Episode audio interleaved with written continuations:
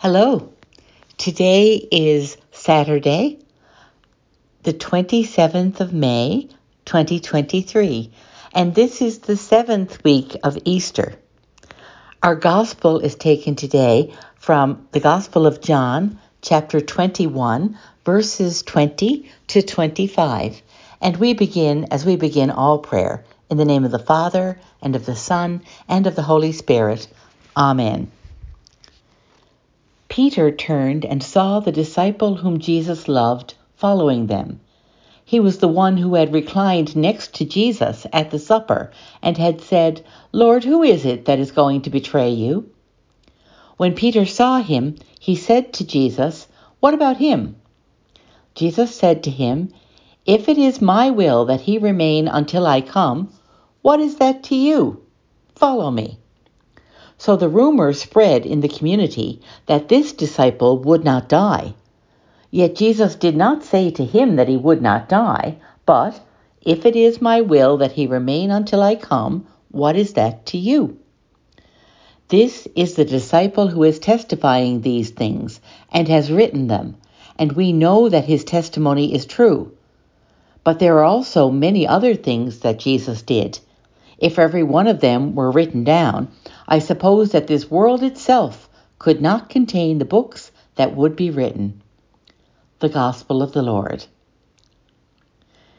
I grew up in a family of eight children, and there was a lot of competition for my mother's time and attention.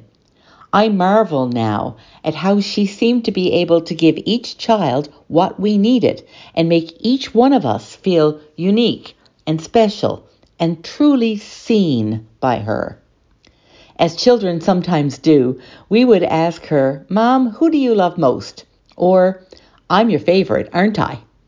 And my mother's answer was always the same.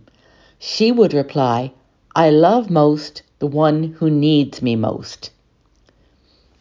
There is a tendency in the human spirit, and we see it in our lives, in my family, and that interaction with my mother. There's a, ten- a tendency or a temptation to compare ourselves to others. And that can lead to all kinds of harmful and divisive dynamics in any community or any family. Each person, each one of us, is different and unique. No two of us are the same. And so God's love for each person is constant, yet different.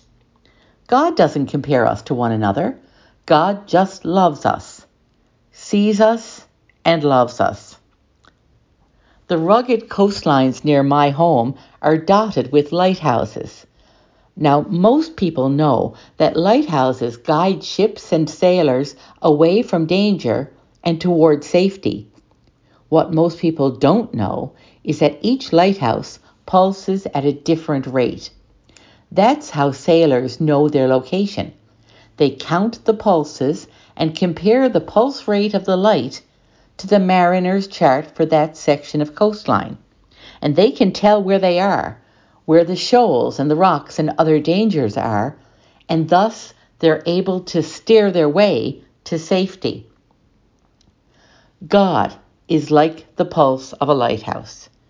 God's love is as steady as the pulse of the lighthouse and as uniquely tuned to each human heart, something like the pulse of each lighthouse.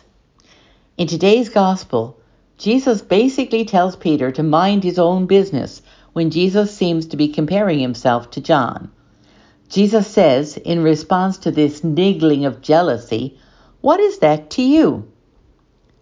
When God fixes God's gaze on you or me, God truly sees us. God truly sees you and me. God sees us as we are. And God loves us. Not despite that, but because of it. And then God calls us to more, to fuller life. In another place in John's Gospel, we hear, I came that you may have life and have it to the full. God doesn't compare us. God just loves us. and calls us to more. You and I are called to do the same. And may Almighty God bless us, Father, Son, and Holy Spirit. Amen.